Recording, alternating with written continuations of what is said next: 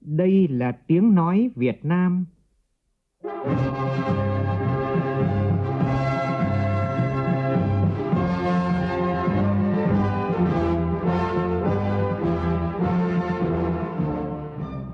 là tiếng nói Việt Nam, phát thanh từ Hà Nội, thủ đô nước Cộng hòa xã hội chủ nghĩa Việt Nam.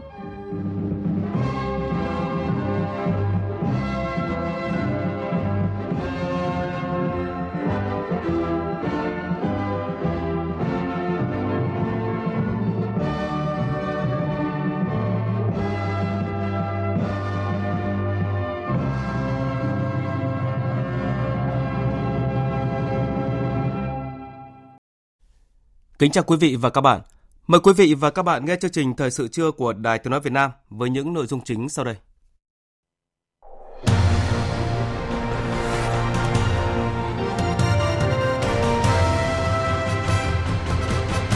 Thảo luận về dự án luật sửa đổi bổ sung một số điều của luật tổ chức chính phủ và luật tổ chức chính quyền địa phương, các đại biểu Quốc hội thống nhất đề nghị giảm từ 10 đến 15% số đại biểu Hội đồng Nhân dân tại các cấp người dân các tỉnh đồng bằng sông Cửu Long xuống giống vụ đông xuân, vụ sản xuất lúa quan trọng nhất trong năm. Vụ này dự báo có nhiều thách thức khi lũ thấp, nguy cơ mặn xâm nhập cao, đe dọa tới năng suất, sản lượng. Sau gần 20 ngày xảy ra sự cố nước sạch nhiễm dầu, đến hôm nay công ty cổ phần đầu tư nước sạch sông Đà mới chính thức xin lỗi người dân, miễn phí một tháng tiền sử dụng nước. Trong phần tin quốc tế, Thủ tướng Anh Boris Johnson bất ngờ đề ngỏ khả năng chấp nhận trì hoãn Brexit với điều kiện Quốc hội Anh phải đồng ý tổ chức tổng tuyển cử sớm. Nhật Bản khuyến cáo hàng chục nghìn người dân sơ tán khi hôm nay mưa lớn tiếp tục chút xuống nước này, trong đó có cả khu vực miền Đông, nơi vừa trải qua lũ lụt và lở đất do siêu bão Hagibis gây ra. Mục tiêu điểm hôm nay chúng tôi đề cập những tín hiệu lạc quan trong quá trình Việt Nam thực hiện mục tiêu không còn nạn đói vào năm 2025.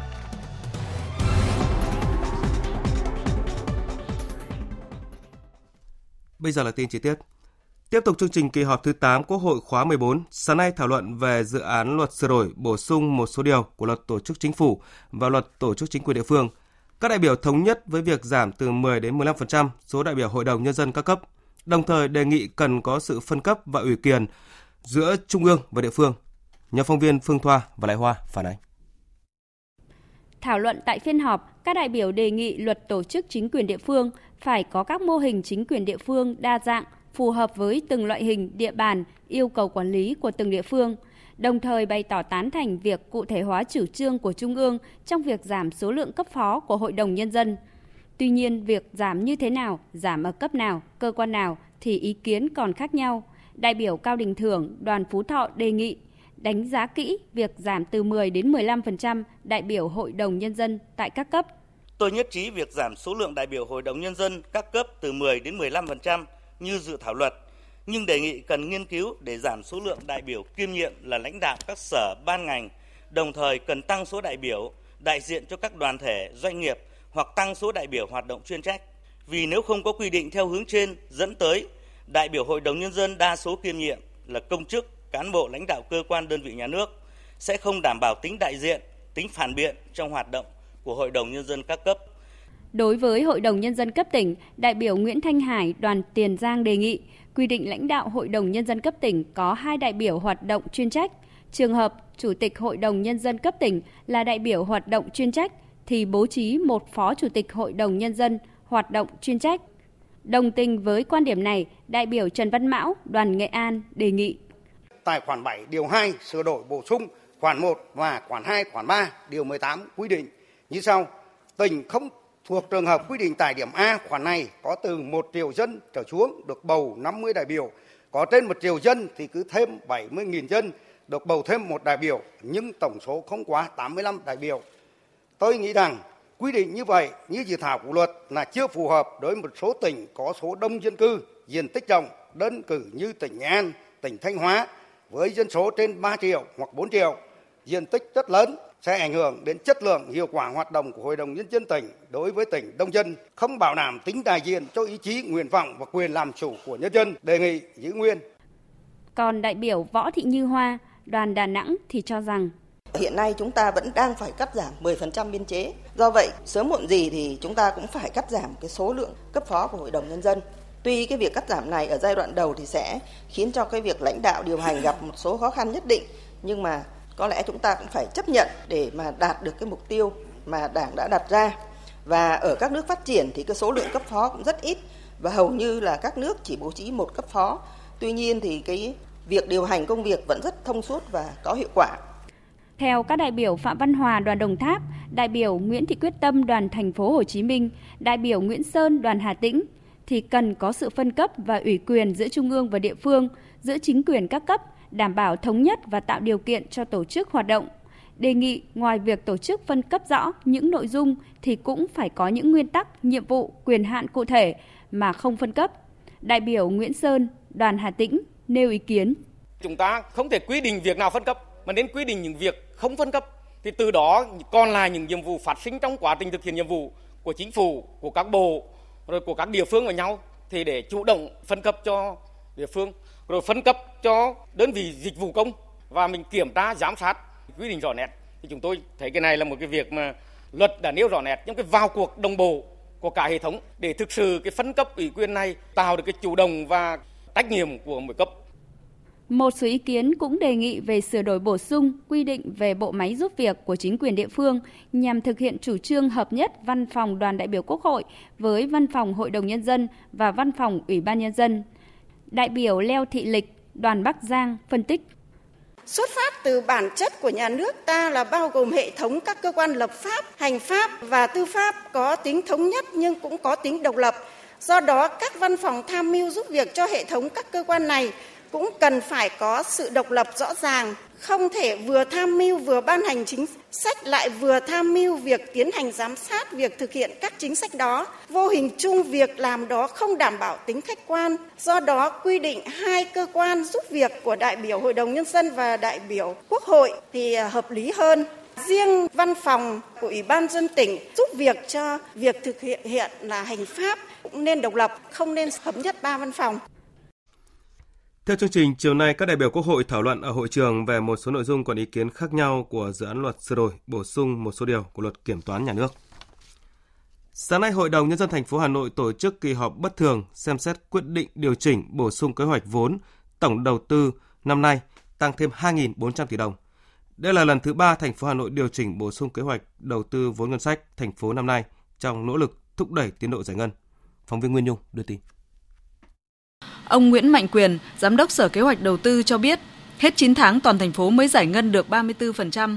Việc thông qua đợt điều chỉnh vốn này sẽ thúc đẩy giải ngân cho các dự án. Đợt điều chỉnh này với tổng cái số vốn ở tầm khoảng 1.500 tỷ thì uh, nó sẽ tăng lên là 3% của toàn bộ cái vốn ờ, đầu tư của thành phố và 6% là cái nguồn vốn của ngân sách cấp thành phố thì à, chúng ta dự báo là cái kế hết năm 2019 thì à, toàn thành phố chúng ta sẽ có thể là giải ngân được 86%.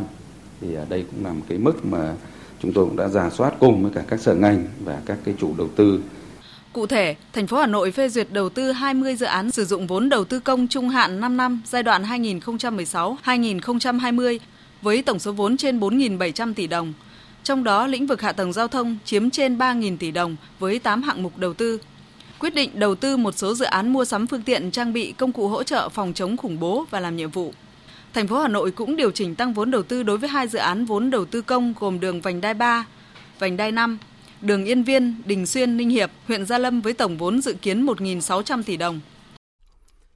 Sáng nay tại thành phố Huế, Ban Thường vụ Tỉnh ủy Thừa Thiên Huế phối hợp với Ban Chỉ đạo 182, Ban Kinh tế Trung ương tổ chức hội thảo xây dựng và phát triển tỉnh Thừa Thiên Huế đến năm 2030 tầm nhìn đến năm 2045.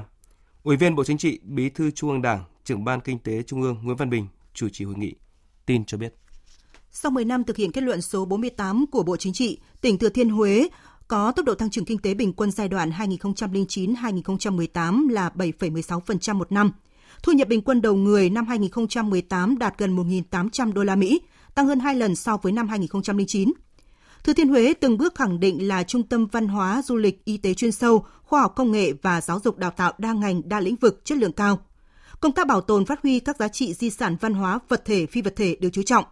Hệ thống di tích lịch sử cách mạng, quần thể di tích cố đô Huế và các danh lam thắng cảnh được gìn giữ, tôn tạo. Tại hội thảo, các đại biểu cho rằng thời gian tới tỉnh Thừa Thiên Huế nên xây dựng theo hướng thành phố di sản trực thuộc Trung ương. Phát biểu tại hội thảo, trưởng ban kinh tế Trung ương Nguyễn Văn Bình đánh giá cao nỗ lực của tỉnh Thừa Thiên Huế trong phát triển kinh tế xã hội, chỉ ra những tồn tại, hạn chế và nguyên nhân. Ờ, cái nguyên nhân lớn ở đây là ở chỗ giải quyết giữa cái mối quan hệ giữa phát triển với bảo tồn di sản văn hóa. Mà trong cái thời gian 10 năm vừa qua chúng ta gặp vướng mắc cũng là ở chỗ này. Chúng ta phải đặt vấn đề đây là một cái thành phố di sản mà trực thuộc trung ương. Bởi cái di sản này chỉ có một ở Việt Nam và là nằm trong di sản văn hóa của cả Việt Nam. Các cơ quan chức năng của chính phủ, của quốc hội, của nhà nước nhanh chóng xây dựng cái bộ tiêu chí của một thành phố di sản để Thừa Thiên Huế phấn đấu trở thành thành phố di sản của Việt Nam. Nhân dịp dẫn đầu đoàn đại biểu cấp cao Việt Nam tham dự hội nghị cấp cao lần thứ 18 phong trào không liên kết tại Baku, Azerbaijan, Phó Chủ tịch nước Đặng Thị Ngọc Thịnh đã hội kiến Tổng thống nước chủ nhà Ilham Aliyev. Đây là hoạt động đối ngoại quan trọng đầu tiên của Phó Chủ tịch nước trong chuỗi các hoạt động trong khuôn khổ chuyến công tác lần này. Tin cho biết. Tại cuộc gặp, Phó Chủ tịch nước khẳng định Việt Nam rất coi trọng việc củng cố và tăng cường quan hệ hữu nghị truyền thống và hợp tác nhiều mặt với Azerbaijan. Để đưa quan hệ giữa hai nước đi vào chiều sâu, thực chất hơn nữa, đặc biệt là hợp tác kinh tế, thương mại và đầu tư. Phó Chủ tịch nước đề nghị hai bên tăng cường trao đổi đoàn các cấp, phát huy hiệu quả cơ chế Ủy ban Liên Chính phủ và hợp tác giữa các bộ ngành địa phương, đặc biệt trong các lĩnh vực dầu khí, giáo dục đào tạo và du lịch. Về phần mình, Tổng thống Inham Aliyev đánh giá cao việc Việt Nam cử đoàn đại biểu cấp cao tham dự hội nghị phong trào không liên kết. Hồi tưởng lại những kỷ niệm đẹp về Việt Nam, nhất là khoảng thời gian đã từng trực tiếp giảng dạy nhiều sinh viên Việt Nam khi ông công tác tại trường đại học Moscow. Tổng thống Aliyev mong muốn tăng cường hơn nữa giao lưu nhân dân, du lịch văn hóa giữa hai dân tộc. Ông khẳng định Azerbaijan coi Việt Nam là đối tác quan trọng tại khu vực Đông Nam Á. Về tình hình Biển Đông, Tổng thống Azerbaijan ủng hộ lập trường của Việt Nam và ASEAN về việc duy trì hòa bình, ổn định, giải quyết tranh chấp bằng các biện pháp hòa bình trên cơ sở luật pháp quốc tế, tôn trọng chủ quyền của các quốc gia, góp phần duy trì hòa bình, ổn định và phát triển trong khu vực và trên thế giới. Trên tinh thần đó, hai bên nhất trí sẽ tăng cường phối hợp tại các diễn đàn, tổ chức quốc tế, nhất là Liên Hợp Quốc và phong trào không liên kết. Cùng ngày, Phó Chủ tịch nước Đặng Thị Ngọc Thịnh đã chủ trì cuộc gặp mặt bạn bè Azerbaijan nhân dịp kỷ niệm 60 năm Chủ tịch Hồ Chí Minh đến thăm Azerbaijan. Sáng nay trong khuôn khổ hội nghị hợp tác hành lang kinh tế 5 tỉnh thành phố gồm Quảng Ninh, Hải Phòng, Hà Nội, Lào Cai của Việt Nam và Vân Nam của Trung Quốc lần thứ 9, tổ chức tại Quảng Ninh, hơn 100 doanh nghiệp hai nước đã cùng kết nối tìm hiểu cơ hội hợp tác. Phóng viên Trường Giang thường trú khu vực Đông Bắc đưa tin. Hội nghị là cơ chế hợp tác được hai quốc gia sáng lập từ năm 2004 nhằm phát huy hiệu quả về vị trí địa lý, giao thông và thế mạnh của từng địa phương, tăng cường liên kết, hợp tác, hỗ trợ nhau cùng phát triển.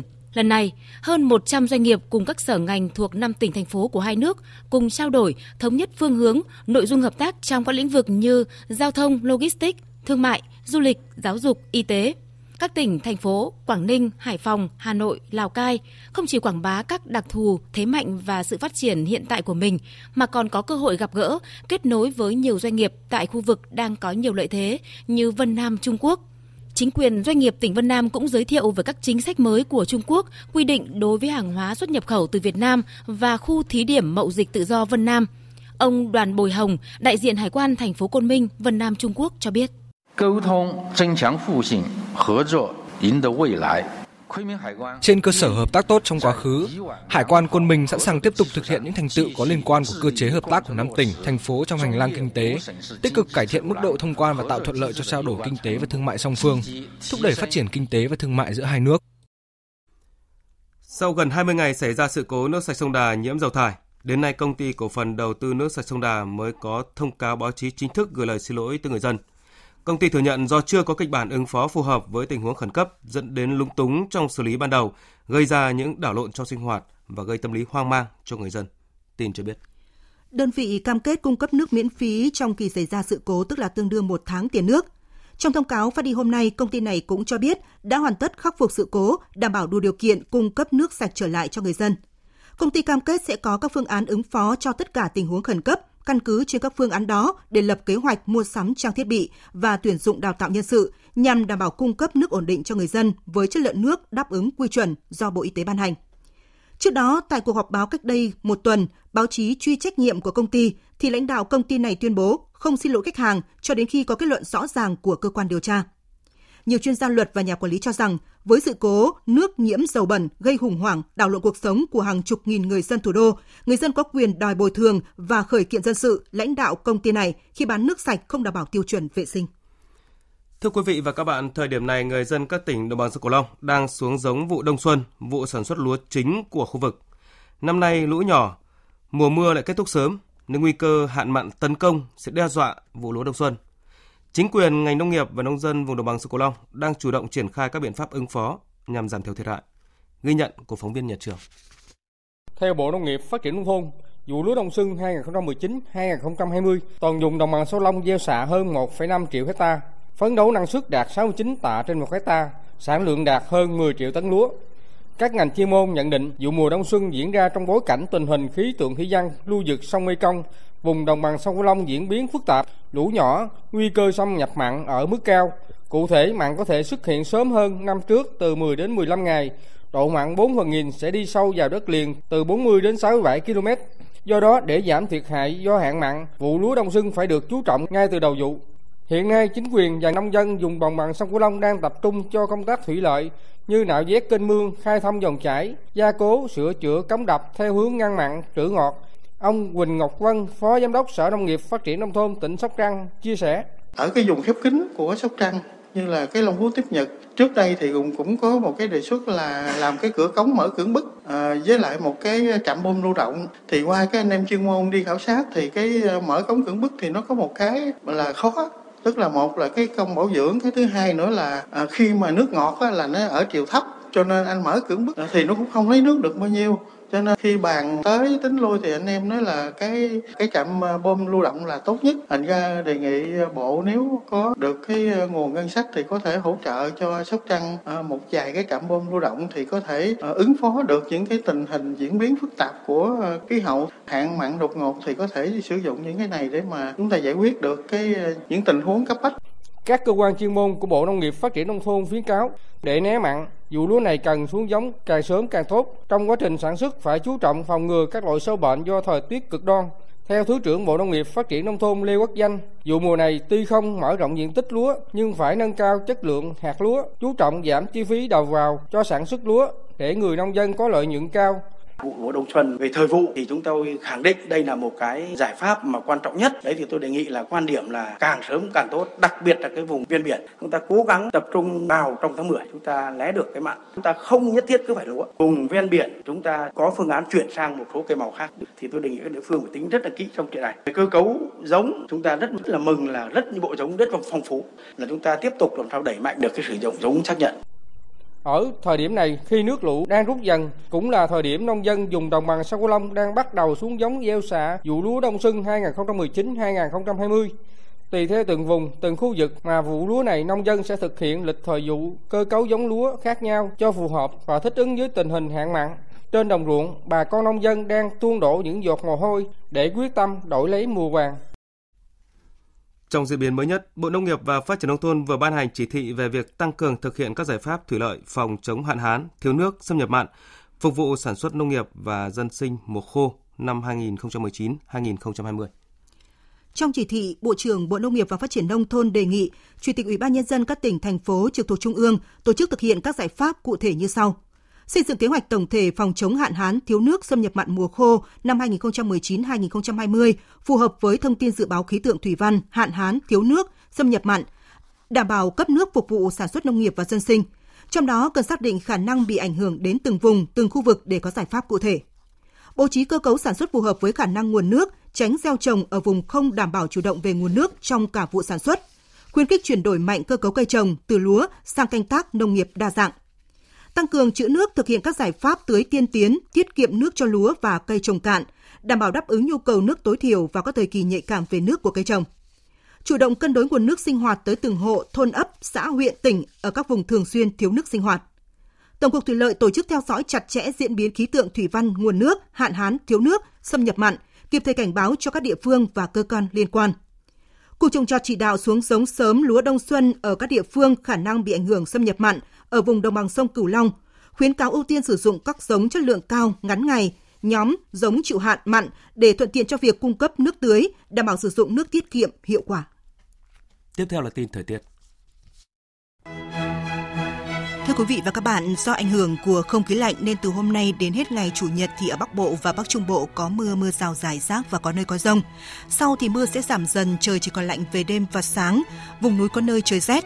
Và do tác động của các đợt không khí lạnh liên tục tăng cường, các tỉnh miền Bắc trong khoảng những ngày cuối tháng 10 có khả năng xảy ra mưa rào và rông. Từ ngày 30 tháng 10 trở đi khi mà nằm sâu trong khối không khí lạnh và khô, miền Bắc trời trở lại với kiểu thời tiết ít mưa, nắng khô và có cảm giác hanh vào ban ngày. Các tỉnh từ Trung Trung Bộ trở vào đến Tây Nguyên dịp cuối tuần thời tiết phổ biến có mưa rào và rông vài nơi ngày nắng. Khu vực Nam Bộ thì trời có mưa rào và rông, chiều tối có khả năng xảy ra mưa rào và rông rải rác và trong cơn rông có khả năng xảy ra lốc xét và gió giật mạnh. Chuyển sang phần tin quốc tế, Hội nghị Bộ trưởng Quốc phòng NATO hôm qua có cuộc họp tại Bruxelles, Bỉ với chương trình nghị sự tập trung vào thảo luận đề xuất của Đức về việc thành lập một khu vực an ninh tại phía Bắc Syria. Ý tưởng mà lần đầu tiên Đức đề xuất về một phái bộ quân sự tại Trung Đông vẫn đang trong giai đoạn thảo luận và nhận được sự hoan nghênh thận trọng của Tổng thư ký NATO, Thổ Nhĩ Kỳ và Mỹ. Tổng hợp của biên tập viên Phạm Hà. Phát biểu khi tham dự hội nghị NATO hôm qua, Bộ trưởng Quốc phòng Đức Arenet Kram Karenbauer cho rằng bất cứ giải pháp nào cho cuộc khủng hoảng tại phía Bắc Syria cũng cần phải có sự tham gia của cộng đồng quốc tế. Nhiệm vụ giám sát biên giới Syria không thể chỉ rơi vào tay Nga và Thổ Nhĩ Kỳ, cũng như thỏa thuận Sochi đạt được gần đây không mang lại hòa bình và một giải pháp chính trị lâu dài cho khu vực. Chúng tôi chia sẻ quan điểm chung như người đồng cấp Pháp và Anh rằng tình hình hiện nay không phù hợp với thỏa thuận Sochi giữa Nga và Thổ Nhĩ Kỳ không đảm bảo một giải pháp chính trị lâu dài. Chúng tôi đang tìm kiếm giải pháp có sự tham gia của cộng đồng quốc tế. Chúng ta có lợi ích chung trong việc đảm bảo hòa bình tại khu vực phía Bắc Syria, đảm bảo bước tiến trong cuộc chiến chống tổ chức khủng bố IS, cũng như giải quyết cuộc khủng hoảng nhân đạo trong khu vực. Rất ít chi tiết của kế hoạch được công bố và chưa rõ đề xuất này sẽ chồng lấn thế nào với khu vực an toàn của Thổ Nhĩ Kỳ tại phía Bắc Syria. Nhưng kế hoạch của Đức bước đầu đã nhận được sự hoan nghênh thận trọng của các bên liên quan. Tổng thư ký NATO Jens Stoltenberg hôm qua cho biết ủng hộ đề xuất mang lại hòa bình cho khu vực phía Bắc Syria, nhưng cần sự thông qua của Liên Hợp Quốc. Không có lời kêu gọi cụ thể cho một phái bộ NATO. Do đó, tôi nghĩ rằng đề xuất của Đức cần một quyết định ủng hộ của Liên Hợp Quốc. Tôi nghĩ đề xuất này cần thảo luận thêm chi tiết trước khi bất cứ quyết định nào được đưa ra. Mỹ chưa rõ chi tiết kế hoạch của Đức nhưng cũng tuyên bố sẵn sàng ủng hộ. Còn về phía Thổ Nhĩ Kỳ cho rằng các cuộc đối thoại cần tiếp tục nhưng sẵn sàng xem xét đề xuất. Hội nghị Bộ trưởng Quốc phòng NATO lần này diễn ra trong bối cảnh có sự chia rẽ nghiêm trọng giữa các nước thành viên của Liên minh quân sự này. Vì vậy, đề xuất hòa bình của Đức sẽ đảm bảo một lực lượng quốc tế với sự tham gia của tất cả các bên dưới sự bảo trợ của Liên Hợp Quốc, tránh phụ thuộc hoàn toàn vào người cầm cờ hiện nay là Nga. Kế hoạch của Đức cũng được đánh giá là sẽ giúp ổn định lại liên minh quân sự NATO, vốn bị lông lay sau quyết định rút quân của Mỹ khỏi Syria, cũng như chiến dịch đơn phương của Thổ Nhĩ Kỳ tại phía Bắc Syria. Trong diễn biến khác, lực lượng dân chủ Syria cho biết sẵn sàng xem xét gia nhập quân đội nước này một khi cuộc khủng hoảng ở đây được giải quyết về mặt chính trị và kêu gọi lực lượng quốc tế hỗ trợ vùng an toàn. Phóng viên Ngọc Thạch từ Trung Đông đưa tin. Lực lượng dân chủ Syria đã rút 32 km từ biên giới với Thổ Nhĩ Kỳ. Lực lượng dân chủ Syria cho biết cuộc tấn công được thực hiện bởi các lực lượng Thổ Nhĩ Kỳ vào các ngôi làng ở bên ngoài khu vực ngừng bắn và nói rằng các cuộc đụng độ vẫn đang diễn ra đó. Lực lượng dân chủ Syria đã ủng hộ đề xuất của Mỹ về việc triển khai các lực lượng quốc tế để thiết lập một vùng an toàn ở phía đông bắc Syria. Trước đó, Bộ trưởng Quốc phòng Đức Karen Bauer tuyên bố rằng một vùng an toàn có thể cho phép các lực lượng quốc tế, bao gồm cả quân đội châu Âu, tiếp tục cuộc chiến chống khủng bố và chống tổ chức nhà nước Hồi giáo IS. Trong một động thái liên quan, chính quyền tự trị của miền Bắc và miền Đông Bắc Syria đã yêu cầu Liên Hợp Quốc gửi một lực lượng quốc tế trung lập đến Ras Al Ain và Tan Abiyat để đảm bảo sự trở lại của người dân và ngăn chặn thảm họa nhân đạo ở các khu vực bị Thổ Nhĩ Kỳ chiếm đóng. Hơn 300.000 người dân ở khu vực Đông Bắc Syria đã phải đi sơ tán kể từ khi Thổ Nhĩ Kỳ phát động cuộc tấn công. Thủ tướng Anh Boris Johnson vừa bất ngờ đề ngỏ khả năng chấp nhận trì hoãn Brexit với điều kiện Quốc hội Anh phải đồng ý tổ chức tổng tuyển cử sớm. Động thái xuống nước khi từ bỏ cam kết sống chết rời khỏi Liên minh châu Âu đúng hạn chót ngày 31 tháng 10 được nhà lãnh đạo Anh đưa ra đúng thời điểm khi cả Anh và Liên minh châu Âu đều đang cố gắng chạy đua nước rút nhằm tránh một kịch bản Brexit cứng với nhiều hệ lụy.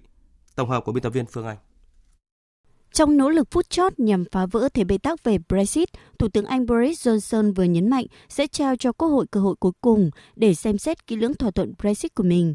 The way to get this done, the way to get Brexit done Cách để Brexit được thực hiện, theo tôi nghĩ, cũng là hợp lý với Quốc hội. Đó là nếu họ thực sự muốn có thêm thời gian để nghiên cứu thỏa thuận tuyệt vời này, thì họ phải đồng ý tổ chức tổng tuyển cử vào ngày 12 tháng 12 tới. Và đây chính là con đường phía trước mà chúng ta cần hướng tới.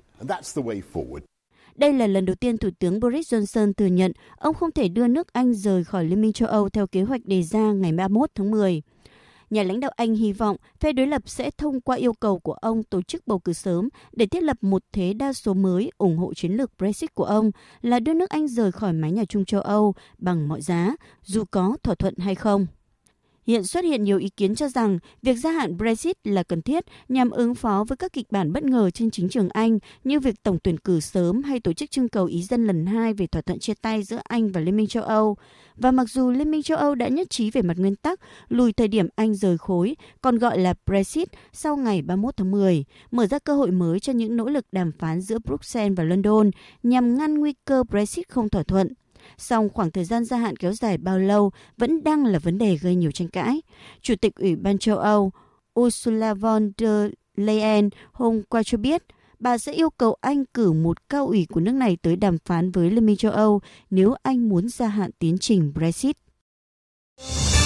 Thời sự VOV, nhanh, tin cậy, hấp dẫn. Thưa quý vị và các bạn, Việt Nam đã cải thiện đáng kể chỉ số đói nghèo toàn cầu và hiện xếp thứ 62 trong tổng số 117 nền kinh tế trong bảng xếp hạng đói nghèo toàn cầu năm nay. Thông tin này vừa được một cơ quan viện trợ của Ireland và một tổ chức của Đức công bố, một lần nữa cho thấy tín hiệu lạc quan của nước ta trong phát triển kinh tế và đảm bảo an sinh xã hội. Trong một tiêu điểm hôm nay, chúng ta cùng nhìn lại những cố gắng và thách thức đặt ra đối với công tác xóa đói, giảm suy dinh dưỡng, thanh toán nạn đói để sớm hoàn thành chương trình hành động quốc gia được chính phủ phát động này. Với phần trình bày của biên tập viên Hải quân. Gia đình bà Hoàng Thị Nhạn ở xã Crono, huyện Lắc, tỉnh Đắk Lắc vừa hoàn thành căn nhà mới khang trang. Cách đây 25 năm, bà rời vùng quê Hương Yên vào Đắk Lắc lập nghiệp. Đằng đẵng hơn hai thập kỷ, nỗi lo cái ăn thường trực từng bữa. Cách đây 5 năm, thông qua tổ vay vốn tiết kiệm của Hội Phụ nữ xã, bà Nhạn được Ngân hàng Chính sách Xã hội cho vay 20 triệu đồng. Có vốn, gia đình bà mua hai con bò về nuôi. Đến nay, gia đình đã có 8 con bò, mua thêm được 6 xào đất để trồng dâu nuôi tầm. Ngày chưa hoàn cảnh thì chỉ đi làm thuê thôi, vay được 20 triệu ngân hàng chính sách mua được hai con bò, bây giờ nó lên thành 8 con. Cách đây 25 là thoát nghèo, đời sống bây giờ thì nói chung là cũng ổn định. Cùng với gia đình bà Hoàng Thị Nhạn ở Đắk Lắk, hàng triệu người dân khắp cả nước đã vươn lên thoát nghèo nhờ sự hỗ trợ hiệu quả của rất nhiều chương trình, dự án từ cấp trung ương đến địa phương của các tổ chức trong và ngoài nước. Chuyên gia kinh tế tiến sĩ Nguyễn Minh Phong phân tích ba nguyên nhân chính giúp chúng ta đạt được những cải thiện mạnh mẽ trong xóa đói giảm nghèo được nhiều tổ chức quốc tế ghi nhận. Thứ nhất, bản thân chính phủ, nhà nước, các cấp địa phương đã có nhiều những cái chương trình, dự án can thiệp sớm, hỗ trợ người nghèo, trong đó có cái việc hỗ trợ 10-15 cân gạo cho trẻ em vùng cao để đi học. Cả nước có rất nhiều những cái hoạt động đa dạng để hỗ trợ những cái hoàn cảnh khó khăn trong xã hội. Và cuối cùng, chúng tôi cho rằng đây chính là kết quả tích cực của cái phát triển kinh tế thời gian qua, đặc biệt là trong 2-3 năm gần đây. Khi mà kinh tế thế giới khó khăn thì kinh tế Việt Nam đang có sự phát triển tốt và gắn kèm với nó đương nhiên là sự cải thiện về thu nhập của người dân, trong đó có người dân nghèo. Đạt được tiến bộ như vậy, song trong bảng xếp hạng chỉ số đói nghèo toàn cầu năm nay, vị trí thứ 62 trên 117 của nước ta chỉ được đánh giá là vừa phải. Theo Quỹ Nhi đồng Liên Hợp Quốc UNICEF, vẫn còn hơn 230.000 trẻ em dưới 5 tuổi ở nước ta bị suy dinh dưỡng cấp độ nặng và đây là nguyên nhân chính gây ra còi cọc và tử vong. Theo tiến sĩ Nguyễn Minh Phong, đây là thách thức lớn, đòi hỏi các ban ngành địa phương nỗ lực hơn nữa còn phải khẳng định rằng là cái việc chống suy dinh dưỡng và nâng cao thể chất chất lượng phát triển dân số đó là cả một quá trình thậm chí cần nhiều thế hệ và rất nhiều những cái nguồn lực tài chính. Thời gian vừa qua thì chúng ta đang còn hạn chế về vấn đề này. Và đây như là một trong những cái nguyên nhân hàng đầu. Cái thứ hai nữa là nước ta đó đang có cái tình trạng là sự phát triển tương đối là không cân bằng. Có nhiều những cái vùng cao, vùng hải đảo, điều kiện phát triển khó khăn vì những lý do tự nhiên về dân trí khiến mức sống nó không được đồng đều và cái nguồn lực để mà cho trẻ em cũng không được cân bằng. Tiếp nữa do sự hạn chế chung của cái nguồn lực cả nước, những cái chương trình của chính phủ tạo ra đột phá hỗ trợ cho trẻ em cũng chưa thật tới bởi vì chúng ta vẫn đang còn phải thu một phần học phí, một phần viện phí. Cho nên là rõ ràng chưa phải là thực sự là hỗ trợ hoàn toàn để từ đó mà trẻ em cũng như là các vấn đề về xử lý chất lượng dân số nó được thỏa mãn hơn. Tóm lại chúng tôi cho rằng là có những cái hạn chế rất khách quan về mặt tài chính, ngân sách, về mặt phát triển kinh tế, nhưng đồng thời cũng có thể một phần có những cái hạn chế trong công tác tổ chức thực hiện trên thực tiễn những cái kết quả chương trình mà chúng ta đã triển khai. Vào năm ngoái, Thủ tướng Chính phủ đã phê duyệt chương trình hành động quốc gia không còn nạn đói nhằm giảm tỷ lệ suy dinh dưỡng và tăng trưởng chậm thông qua cải thiện dinh dưỡng và sản xuất thực phẩm bền vững. Các chuyên gia kinh tế cho rằng, cùng với chính phủ, các bộ ban ngành và chính quyền địa phương, vai trò của các tổ chức xã hội, các đơn vị thiện nguyện vô cùng cần thiết. Ví dụ cụ thể và sinh động nhất là hiệu quả hoạt động của Quỹ cho nghèo vùng cao, chương trình cơm có thịt suốt gần 10 năm qua. Quỹ trợ giúp thường xuyên gần một vạn học sinh tại hơn 70 trường học, hỗ trợ cải thiện bữa ăn bán chú, giúp các em học sinh đi học nhiều và chuyên cần hơn. Còn giáo viên vùng cao ít mất công sức đi vận động học sinh trở lại lớp. Nhà báo Trần Đăng Tuấn, người sáng lập và điều hành quỹ cho nghèo vùng cao, chương trình Cơm có thịt, cho biết sự điều phối và cung cấp thông tin kịp thời của các cơ quan chức năng sẽ giúp các cá nhân đơn vị thiện nguyện xã hội tránh dẫm chân lên nhau trong các hoạt động từ thiện. Cấp quản lý của nhà nước nên quan sát kỹ các hoạt động của các nhóm xã hội từ thiện. Có một cái hành lang hoạt động rộng rãi, nhưng tập trung cung cấp thông tin thực chất của từng khu vực. Và nếu như chỉ ra những cái mắt xích còn thiếu của chế độ chính sách nhà nước, không bao quát được hết đấy. Và có tính chất là gợi ý, hướng các hoạt động xã hội từ thiện vào đúng cái mắt xích ấy thì lúc giờ hiệu quả nó sẽ rất tốt. Thế còn bây giờ nó đang xảy ra tình trạng chỗ giúp ấy thì lại giúp quá nhiều, trùng lặp nhiều. Cái chỗ cần ấy thì lại không đến, bởi vì là thiếu thông tin. Quý vị và các bạn đang nghe chương trình Thời sự trưa. Trong phần tiếp theo của chương trình là những nội dung.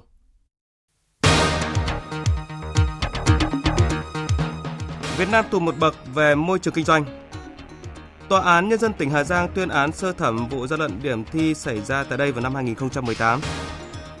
Căng thẳng biểu tình, Chile xác nhận hội nghị thượng đỉnh APEC vẫn sẽ diễn ra đúng kế hoạch.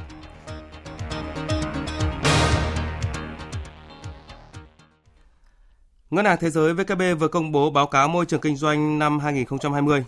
Trong 190 nền kinh tế được đánh giá, Việt Nam đạt 69,8 điểm, cao hơn một điểm so với năm ngoái, nhưng lại tụt một bậc xuống thứ 70. Tin cho biết. Những lĩnh vực được Ngân hàng Thế giới đánh giá có cải cách giúp việc kinh doanh dễ dàng hơn là vay vốn và nộp thuế. Hầu hết lĩnh vực tăng điểm so với năm ngoái, trong đó thứ hạng cao nhất là xin giấy phép xây dựng xếp thứ 25 và thấp nhất là xử lý khi mất khả năng thanh toán 122. Trong khu vực Đông Nam Á, xếp hạng môi trường kinh doanh của Việt Nam nằm ở khoảng giữa sau Singapore, Malaysia, Thái, Na, Thái Lan và Brunei. Đứng vị trí số 1 trên bảng xếp hạng năm nay vẫn là New Zealand. Tiếp theo là Singapore, Hồng Kông của Trung Quốc, Đan Mạch và Hàn Quốc. Ngân hàng Thế giới chấm điểm và xếp hạng các nền kinh tế dựa trên 10 tiêu chí, trong đó có tiêu chí thành lập doanh nghiệp, xin giấy phép xây dựng, nộp thuế, tiếp cận điện, bảo vệ lợi ích nhà đầu tư thiểu số, Hai tiêu chí khác là thuê nhân công và hợp đồng với chính phủ cũng được nghiên cứu nhưng không dùng để chấm điểm. Sáng nay tại Hà Nội, Bộ Lao động Thương binh và Xã hội tổ chức hội nghị lấy ý kiến của các bộ ngành liên quan về dự thảo pháp lệnh ưu đãi người có công với cách mạng. Phóng viên Minh Hường thông tin. Hai trong số 6 nội dung nhận được nhiều ý kiến góp ý là nội dung về bổ sung chính sách ưu đãi đối với thế hệ thứ ba bị ảnh hưởng bởi chất độc hóa học của người hoạt động kháng chiến, bị phơi nhiễm chất độc hóa học và thực hiện trợ cấp một lần thay cho trợ cấp hàng tháng đối với người hoạt động kháng chiến bị phơi nhiễm chất độc hóa học, có tỷ lệ tổn thương cơ thể từ 21 đến 40%. Nhiều ý kiến cho rằng, việc bổ sung chính sách ưu đãi đối với thế hệ thứ ba là phù hợp, vì thực tế có nhiều gia đình đến thế hệ thứ ba mới phát bệnh một số ý kiến bày tỏ không đồng tình về nội dung thực hiện trợ cấp một lần thay cho trợ cấp hàng tháng đối với người hoạt động kháng chiến bị phơi nhiễm chất độc hóa học, có tỷ lệ tổn thương cơ thể từ 21% đến 40%. Lý do sẽ gây khiếu kiện thắc mắc của đối tượng này, bởi đời sống của họ hầu hết đều gặp khó khăn. Đại tá Nguyễn Duy Xuất, Phó Cục trưởng Cục Tổ chức Cán bộ Bộ Công an nêu ý kiến. Theo quan điểm của chúng tôi thì nên là duy trì cái chế độ trợ cấp hàng tháng thì đã đảm bảo cái chế độ an sinh xã hội cho đối tượng này hơn. Và hơn nữa là theo thống kê của ban soạn thảo thì nó chỉ có hai mươi mấy nghìn, thì nó cũng không phải nhiều. Nếu thực trợ cấp hàng tháng, theo như ban soạn thảo nói lớn thì thực ra nó cũng không lớn, nó hơn 600 mười mấy tỷ thì đối với quốc gia nó không phải lớn. Nhưng mà cái đảm bảo chính sách an sinh xã hội thì nó sẽ không đảm bảo được. Việt Nam chỉ đạt 9 trong tổng số 19 chỉ số đánh giá tiến bộ và năng lực đáp ứng quốc gia về phòng chống bệnh không lây nhiễm. Đây là thông tin được đưa ra tại hội nghị khoa học toàn quốc với chủ đề Quản lý các bệnh không lây nhiễm tại y tế cơ sở do Bộ Y tế và Tổng hội Y học Việt Nam tổ chức sáng nay tại Hà Nội. Phóng viên Văn Hải đưa tin. Thống kê cho thấy bệnh không lây nhiễm là nguyên nhân gây tử vong cao nhất ở nước ta. Theo đó, cứ 10 người chết thì có tới 8 người mắc nhóm bệnh này. Nguyên nhân là nhiều người dân chưa có ý thức phòng bệnh. Vẫn còn 45% nam giới trưởng thành hút thuốc lá, 77% dân số uống rượu hoặc có chế độ dinh dưỡng không hợp lý. Trong khi đó, khâu chăm sóc sức khỏe ban đầu còn yếu kém. Các trạm y tế cơ sở thì chưa cung cấp được dịch vụ về phát hiện ung thư và bệnh phổi tắc nghẽn mãn tính.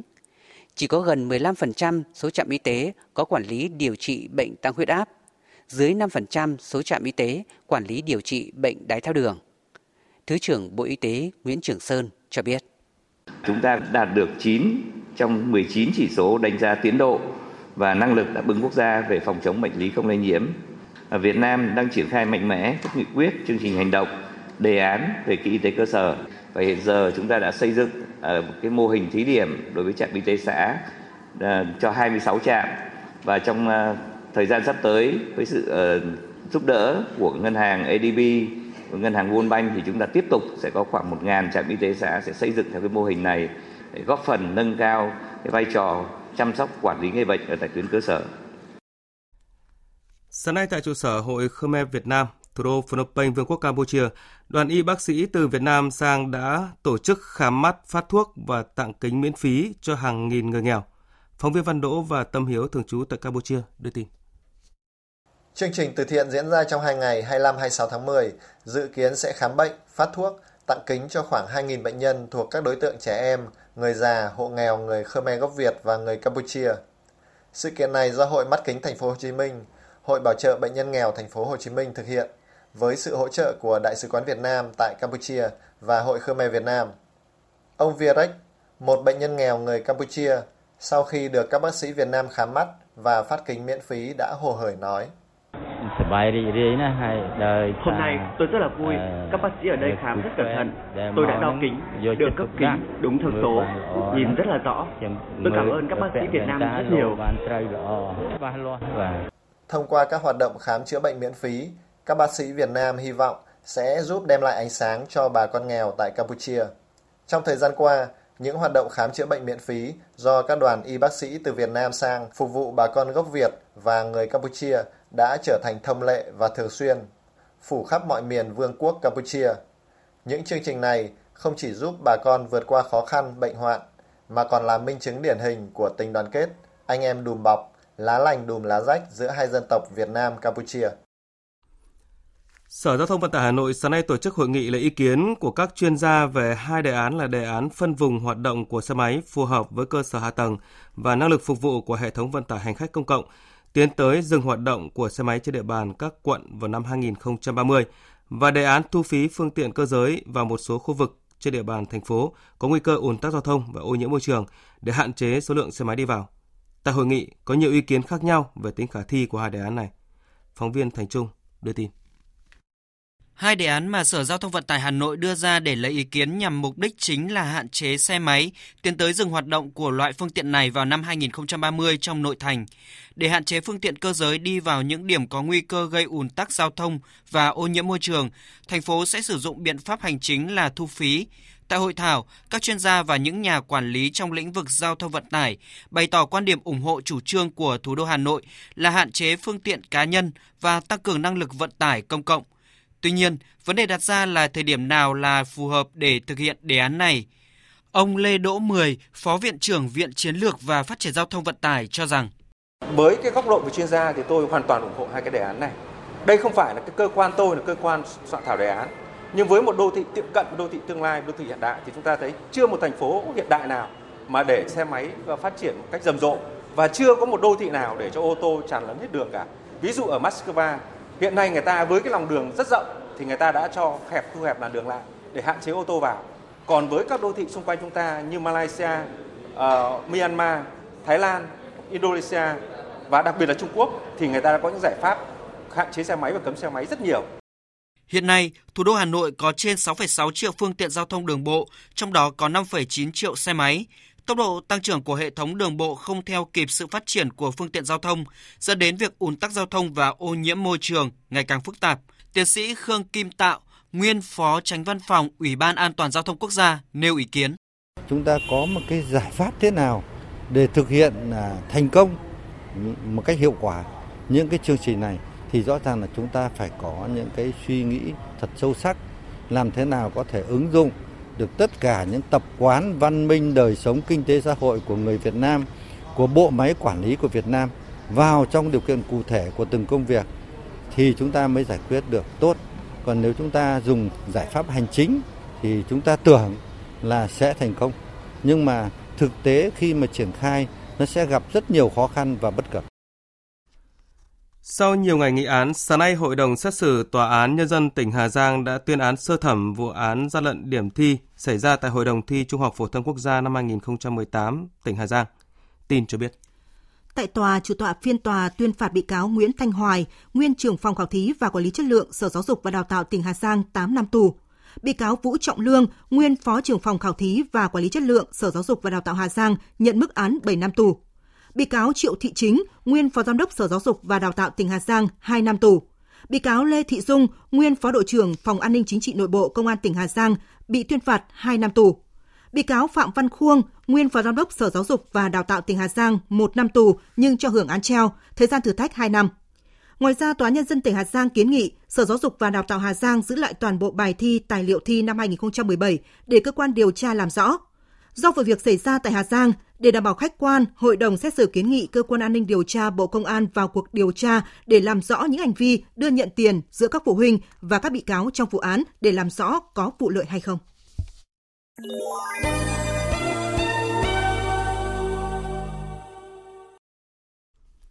Một hội thảo với chủ đề Cục diện địa chính trị Hải Dương mới vừa diễn ra tại Malaysia với sự tham dự của nhiều chuyên gia từ Việt Nam, Nhật Bản, Australia, Mỹ, Singapore, Philippines, Indonesia, Malaysia.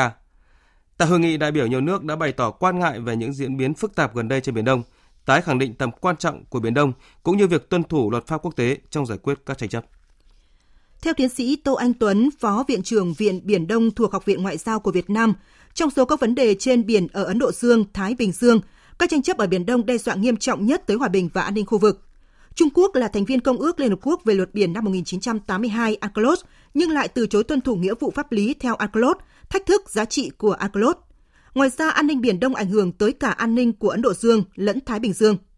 Để giải quyết tranh chấp trên Biển Đông, tiến sĩ Tô Anh Tuấn nhấn mạnh cần phải sử dụng biện pháp hòa bình theo luật pháp quốc tế, trong đó có UNCLOS, có tính đến lợi ích chính đáng của các bên liên quan. Tổng thư ký Liên Hợp Quốc Antonio Guterres vừa phát động chương trình đối thoại toàn cầu lớn nhất từ trước tới nay về tương lai của trái đất nhân dịp cơ quan này tổ chức kỷ niệm 70 năm ngày thành lập vào năm 2020. Bắt đầu từ tháng 1 năm 2020, Liên Hợp Quốc muốn thúc đẩy việc người dân toàn cầu đối thoại xuyên quốc gia. Chương trình đối thoại toàn cầu này sẽ thu thập ý kiến từ nhiều thế hệ và thành phần xã hội khác nhau ở nhiều nơi, tập trung lắng nghe tiếng nói của những người trẻ và các nhóm người yếu thế, những ý kiến và quan điểm này sẽ được tập hợp để trình lên các lãnh đạo thế giới, lãnh đạo của Liên Hợp Quốc trong kỳ họp lớn nhất Đại hội đồng thường niên vào tháng 9 năm 2020. Liên Hợp Quốc hy vọng chương trình đối thoại này sẽ giúp cả thế giới hiểu rõ hơn những nguy cơ đang đe dọa tương lai phát triển bền vững và bao trùm của cả thế giới và thúc đẩy cả thế giới cùng hành động để đạt được những mục tiêu cho tương lai. Thủ tướng Nhật Bản Abe Shinzo hôm nay cho biết, Bộ trưởng Thương mại nước này Isu Sugawara đã đệ đơn xin từ chức sau những cáo buộc vi phạm luật bầu cử chỉ một tháng sau khi đảm nhiệm chức vụ. Thủ tướng Abe Shinzo cho biết ông đã chấp nhận đơn từ chức của Bộ trưởng Sugawara và chỉ đợi ông Hizoki Kagiyama, cựu Bộ trưởng phụ trách việc hồi sinh các cộng đồng ở nông thôn thay thế ông Sugawara. Giải thích về việc xin từ chức, ông Sugawara cho biết đã chịu nhiều áp lực sau khi truyền thông nói rằng ông đã vi phạm luật chiến dịch tranh cử khi tặng quà cho cử tri ở khu vực bầu cử ở Tokyo, bao gồm những quả dưa và cua đắt tiền, cũng như là đã gửi tiền chia buồn cho gia đình của một số người ủng hộ ông. Theo quy định của luật pháp Nhật Bản, những khoản tiền như vậy, dù là nhỏ, cũng đều là cấu thành vi phạm luật bầu cử vào các vị trí. Tại Chile, trước các cuộc biểu tình trong nước đang diễn ra, phát biểu với báo giới, Ngoại trưởng Chile Rivera khẳng định Hội nghị thượng đỉnh Diễn đàn Hợp tác Kinh tế Châu Á-Thái Bình Dương APEC sẽ vẫn diễn ra tại thủ đô Santiago vào tháng 11 tới theo đúng kế hoạch. Đến nay, chính phủ nước này đã liên lạc với các nền kinh tế thành viên APEC và tất cả đều khẳng định tham gia hội nghị và không có bất kỳ thay đổi thành phần nào. Dự kiến Tổng thống Mỹ Donald Trump và Chủ tịch Trung Quốc Tập Cận Bình là những nhà lãnh đạo sẽ tham gia hội nghị diễn ra vào ngày 16, 17 tháng 11 tới nhằm thảo luận về việc chấm dứt cuộc chiến thương mại giữa hai nước.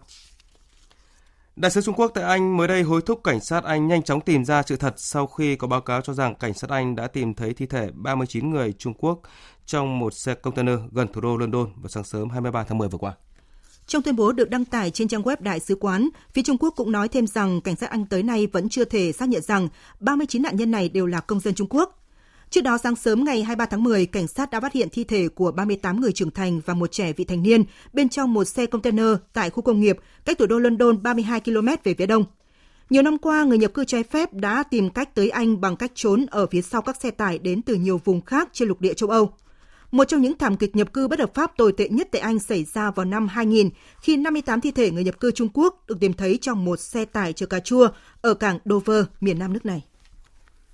Chính quyền Nhật Bản hôm nay khuyến cáo hàng chục nghìn người dân sống tại các khu vực miền đông quanh thủ đô Tokyo sơ tán để đề phòng mưa lớn. Đây cũng chính là những khu vực mà bị tàn phá nặng nề của lũ lụt và lở đất do siêu bão Hagibis tấn công cách đây chỉ hai tuần.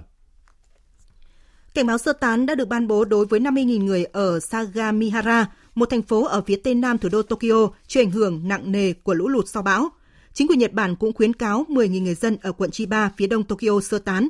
Dự báo tổng lượng mưa ở khu vực quanh thủ đô Tokyo có thể lên tới từ 200 đến 300 mm vào tối nay. Trong phần tiếp theo của chương trình là trang tin đầu tư tài chính và trang tin thể thao.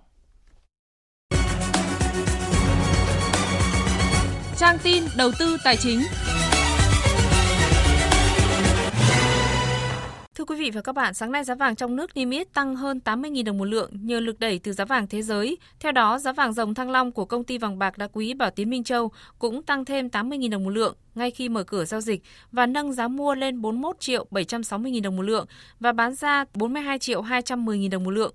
Trên thị trường ngoại tệ, tỷ giá trung tâm của đồng Việt Nam với đô la Mỹ được Ngân hàng Nhà nước áp dụng hôm nay là 23.155 đồng đổi 1 đô la, đi ngang so với chốt phiên trước. Giá dầu thế giới hôm nay tăng mạnh sau thông tin lượng dầu thô tồn kho của Mỹ giảm, thị trường kỳ vọng vào OPEC và đồng minh tiếp tục cắt giảm sản lượng. Ở thị trường trong nước, giá xăng E5 RON 92 là 20.890 đồng một lít, xăng RON 95 là 19.470 đồng một lít, dầu diesel là 16.220 đồng một lít, dầu hỏa là 15.250 đồng một lít, dầu ma rút là 12.816 đồng một kg. Ngày 22 tháng 11 tới, lễ vinh danh các doanh nghiệp niêm yết trong khuôn khổ cuộc bình chọn doanh nghiệp niêm yết 2019 dự kiến sẽ diễn ra tại thành phố Hồ Chí Minh. Cuộc bình chọn năm nay bao gồm 3 hạng mục giải chính là giải quản trị công ty, giải báo cáo thường niên, giải báo cáo phát triển bền vững. Giải tiến bộ sẽ trao cho những công ty có sự cải thiện vượt bậc so với năm trước. Tất cả các công ty niêm yết trên Sở giao dịch chứng khoán Thành phố Hồ Chí Minh và Sở giao dịch chứng khoán Hà Nội nằm trong bộ chỉ số chung VNX ONSE đều được xem xét chấm điểm và bình chọn trong khuôn khổ giải thưởng. Thưa quý vị và các bạn, bước vào phiên giao dịch sáng nay, diễn biến phân hóa vẫn tiếp diễn và thị trường tiếp tục tăng nhẹ nhờ sự hỗ trợ của một số mã blue chip. Tuy nhiên, đà tăng kém bền vững khiến thị trường nhanh chóng quay lại trạng thái rung lắc với những nhịp tăng giảm đan xen. Bên cạnh nhóm cổ phiếu blue chip giao dịch khá thiếu tích cực, nhóm cổ phiếu thị trường vừa và nhỏ cũng chịu áp lực khá lớn. Kết thúc phiên giao dịch sáng nay, VN Index đạt 995,43 điểm, HNX Index đạt 104,7 điểm.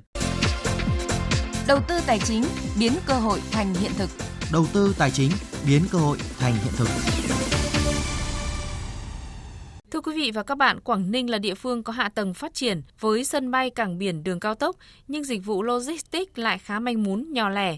Địa phương này cần làm gì để logistics trở thành dịch vụ đem lại giá trị gia tăng cao, từng bước đưa Quảng Ninh thành trung tâm logistics ở khu vực phía Bắc? Mời quý vị và các bạn nghe bài viết của Duy Thái, phóng viên Đài Tiếng Nói Việt Nam, thường trú tại khu vực Đông Bắc.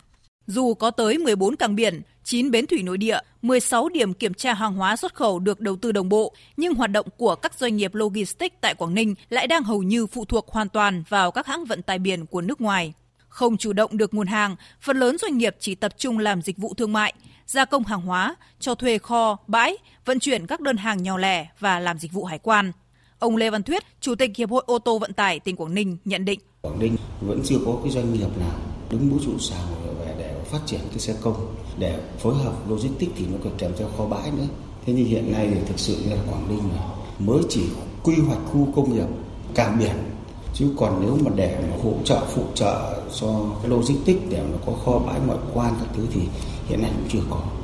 Thực hiện quyết định số 1012 năm 2015 của Thủ tướng Chính phủ về quy hoạch phát triển hệ thống trung tâm logistics trên địa bàn cả nước, đến năm 2025, tỉnh Quảng Ninh sẽ hình thành và phát triển 6 trung tâm logistics gồm Trung tâm Logistics Cái Lân, Trung tâm Logistics Vân Đồn, Trung tâm Logistics Quảng Yên, Trung tâm Logistics Khu Hợp tác Kinh tế Móng Cái, Việt Nam và Đông Hưng, Trung Quốc, Trung tâm Logistics Hải Hà và Trung tâm Logistics Bình Liêu.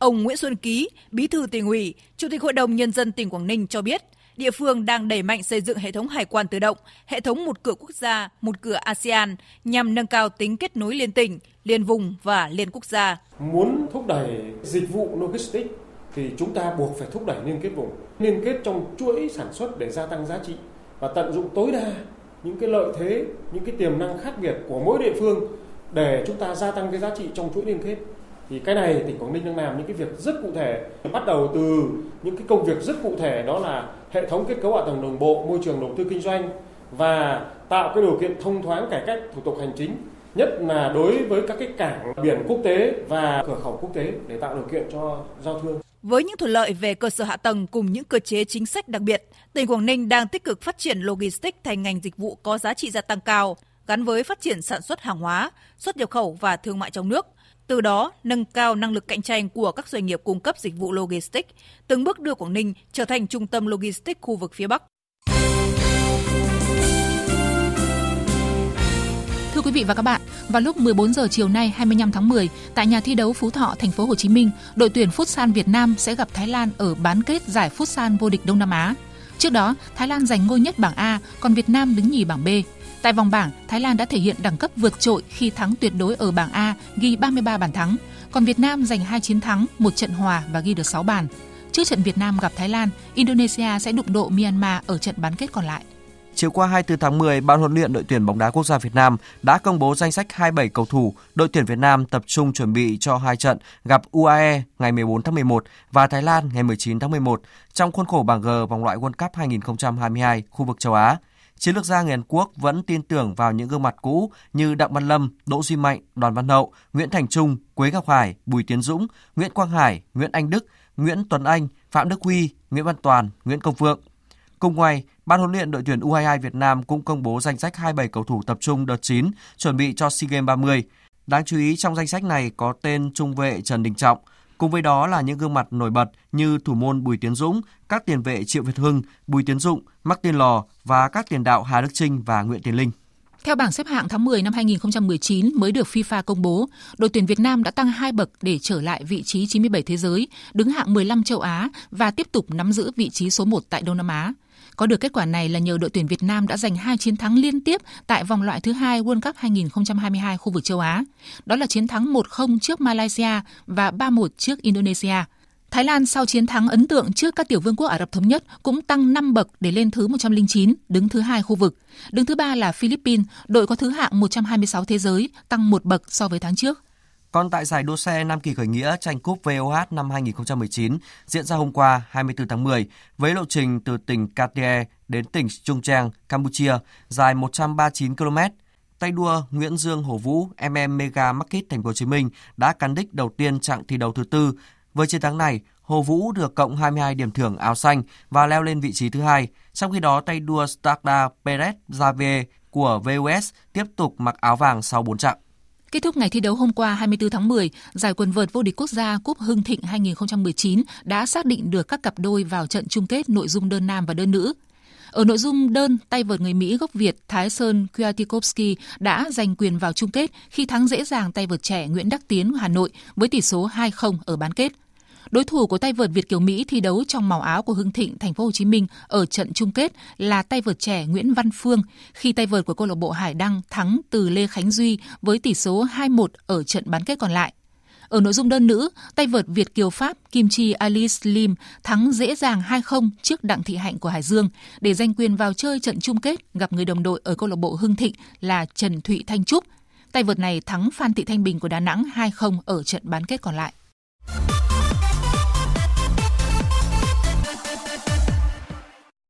Quý vị và các bạn thân mến, đêm qua và dạng sáng nay 25 tháng 10, trên các sân cỏ châu Âu diễn ra lượt trận thứ ba vòng bảng UEFA Europa League.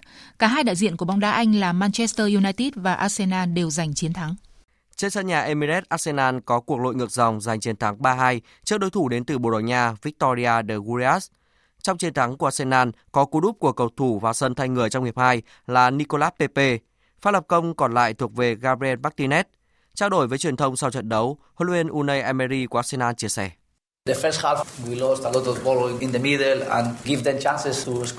Hiệp một phía giữa của chúng tôi đã để mất bóng nhiều và tạo cơ hội cho họ ghi bàn.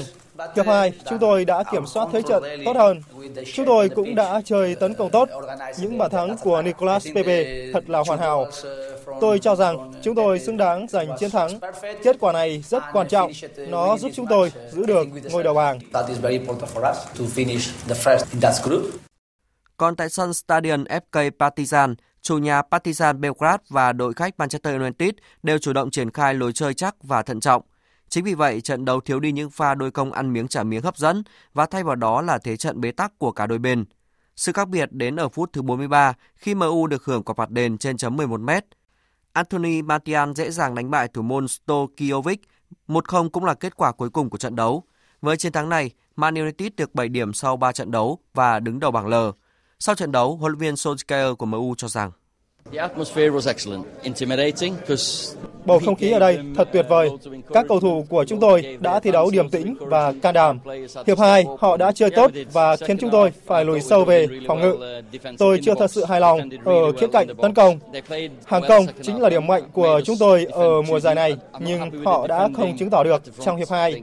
Chúng tôi cần phải cải thiện. Tôi không muốn đội bóng mình chỉ biết chơi phòng ngự. Ở một số trận đấu đáng chú ý khác, Sevilla thắng đậm Deguran 3-0, Lazio thua Celtic 1-2. Các cặp đấu giữa FC Porto, Rangers và AS Roma gặp Borussia Mönchengladbach đều kết thúc với tỷ số hòa 1-1. Dự báo thời tiết Phía Tây Bắc Bộ có mưa rào và rông vài nơi, đêm trời lạnh, gió nhẹ, nhiệt độ từ 19 đến 30 độ. Phía Đông Bắc Bộ có mưa vài nơi, riêng khu vực đồng bằng đêm có mưa rải rác, đêm trời lạnh, gió Đông Bắc cấp 2, cấp 3, nhiệt độ từ 20 đến 26 độ.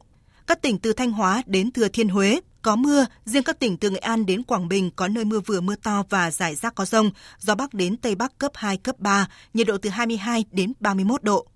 Các tỉnh ven biển từ Đà Nẵng đến Bình Thuận, phía Bắc có mưa rào và rông rải rác, phía Nam chiều nắng, chiều tối và đêm có mưa rào và rông vài nơi, gió Đông Bắc cấp 2, cấp 3, nhiệt độ từ 23 đến 33 độ.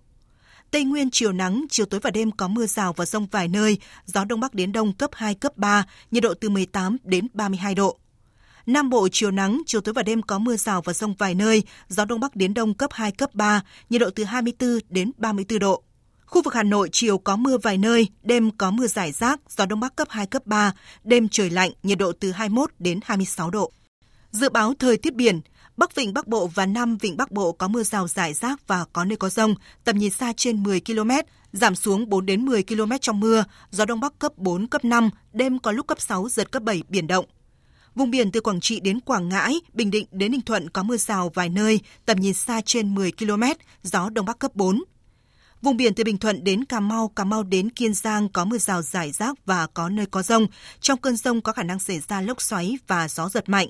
Tầm nhìn xa trên 10 km, giảm xuống 4 đến 10 km trong mưa, gió Đông Bắc cấp 4, cấp 5. Khu vực Bắc Biển Đông có mưa rào và rông vài nơi, tầm nhìn xa trên 10 km, gió Đông Bắc cấp 5, có lúc cấp 6, giật cấp 7, biển động. Khu vực giữa và Nam Biển Đông có mưa rào và rông vài nơi, tầm nhìn xa trên 10 km, gió Đông Bắc cấp 4, cấp 5. Khu vực quần đảo Hoàng Sa thuộc thành phố Đà Nẵng có mưa rào và rông vài nơi, tầm nhìn xa trên 10 km, gió Đông Bắc cấp 5. Khu vực quần đảo Trường Sa thuộc tỉnh Khánh Hòa có mưa rào và rông rải rác, tầm nhìn xa trên 10 km, giảm xuống 4 đến 10 km trong mưa, gió Đông Bắc cấp 3, cấp 4. Vịnh Thái Lan có mưa rào và rông rải rác, trong cơn rông có khả năng xảy ra lốc xoáy và gió giật mạnh. Tầm nhìn xa trên 10 km, giảm xuống 4 đến 10 km trong mưa, gió Đông Bắc cấp 3, cấp 4. Thông tin dự báo thời tiết vừa rồi cũng đã kết thúc chương trình thời sự trưa của Đài Tiếng nói Việt Nam. Chương trình hôm nay do các biên tập viên Thanh Trường, Đức Hưng, Lan Anh, Phương Anh biên soạn và thực hiện. Kỹ thuật viên Tạ Thị Tre, chịu trách nhiệm nội dung Nguyễn Thị Tuyết Mai.